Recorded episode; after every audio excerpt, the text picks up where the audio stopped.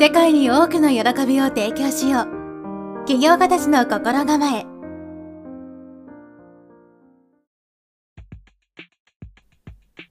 はいこんにちは直人です。今日は量子力学と起業のための心構えについて話していきたいと思います。量子力学っていうのはちょっと難しい話になってくるんですけど我々人間の意識っていうのはフォトンっていう素粒子でできているそうです。素粒子っていうのはあらゆる物質を構成している最小の単位である粒子ですね。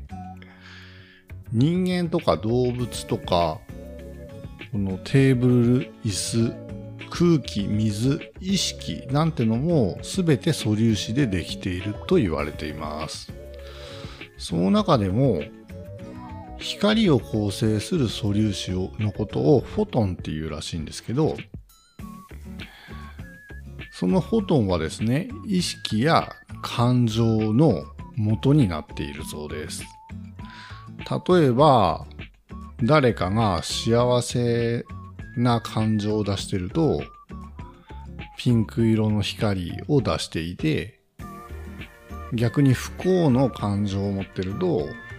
グレーの光が点滅するみたいなそういうイメージですね。例えばなんで色はわかんないですけどそれでですね素粒子っていう名前だから粒なんですけど実はですね素粒子は波と粒の両方の性質を持っています。これは有名な物理学者たちが100年ほど前からずっと調べられていて信じられないようなことなんですけど実際にそういうものらしいです。人間の体の細胞ですね細胞を小さく見ていくと分子になってさらに原子になって陽子中性子さらに小さいものが素粒子になるそうです。ここまで来ると顕微鏡でも見られないそうです。それでですね粒の性質と波の性質2つを持っているので人間の感情もですね周波数として表せることができるらしいです。例えば幸せな周波数幸せな感情を持ってると幸せの周波数を出しますしムカつくムカつくって思ってるとこのムカつく周波数を出すそうです。これはですね同時に考え方ですよね例えばファミリスとかで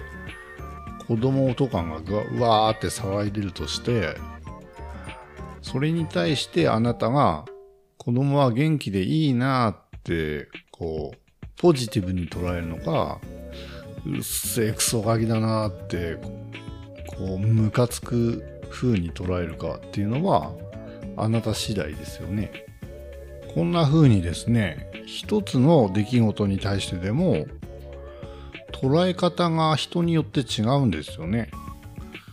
これはですね、引き寄せの法則にも当てはまるんですけど、高い周波数を出すと同じような周波数を出しているあらゆるものが共振して集まってくるっていうのが引き寄せのメカメカニズムなんですけどなので常に幸せの周波数でいるとその似たような周波数の幸せが引き寄せられるし常に最悪だって考えている周波数でいるとやっぱり最悪が引き寄せられる。みたいなものが引き寄せの法則なんですけど、この引き寄せの法則もですね、フォトンで説明できるそうです。ちょっと、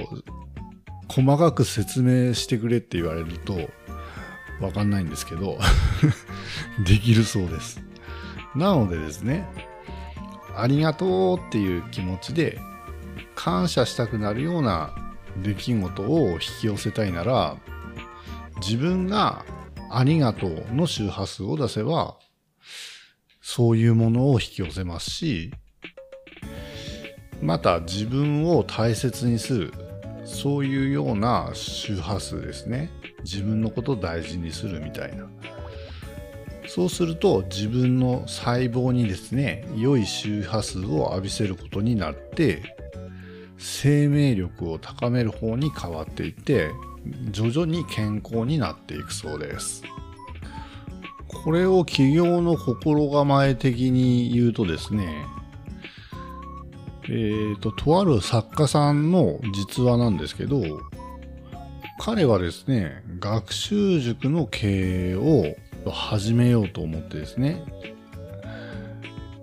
始めたんですけど経営にあたってお金の不安だとか恐怖がつきまとっていたそうです。まあ、初めは誰でもそうですよね。そうなんですけど、その人は引き寄せの法則だとか量子論の話を理解していたらしくですね、この自分で意識的に恐怖じゃなくて自分自身のミッションに従って行動するとそういうふうに意識していったそうですそうするとですねそのミッションで行動して経済は自然に成り立つっていう周波数に変わっていったんだと思うんですけどそういう周波数に合ったお客さんとか人たちをどんどん引き寄せてですね自然とお金がこう巡り巡ってたくさん入ってくるようになっていったそうです。その方が言うには見えない存在に感謝して自分は生かされていくいると気づくと現実も変わってきます。と言っておられました。見えない側のエネルギーをもらい受けて肉体を通して得意分野を形にしていくことで素晴らしいご縁とつながり物事がどんどん拡大して発展していくということです。これはその方ご本人が経験されて言われた感想だそうです。なのでですね、えー、っと、と、お金が巡ってくる周波数っていうのは、感謝だとか、自分自身を生かすだとか、あとは深い祈りの周波数帯だそうです。なので何事も初めに挑戦する前にですね、私なんてどうせとか、どうせうまくいかないだろうなとか思ってると本当にうまくお金が流れてこない周波数帯になってしまうのでそういった高い周波数帯を保つことが重要になるそうです。いろんな本で毎日産業を書くポジティブ日記だとか感謝日記だとか自分褒めノートだとかそういったものを紹介されている書籍がありますけどやっぱりこの自分の周波数を上げるそういう観点で見るとそういったノートに取り組むのもすごくいいことなんじゃないかなと思います。ちなみに僕も感謝ノートは続けて書くようにしてます。たまにあの抜けたりしますけどね、やっぱり自分の自己肯定感を上げることと感謝がすごく重要みたいです。なのでですね、毎日日々の暮らしの中で何気ないことでも感謝することは習慣づけた方がいいんじゃないでしょうか。はい、そう思いました。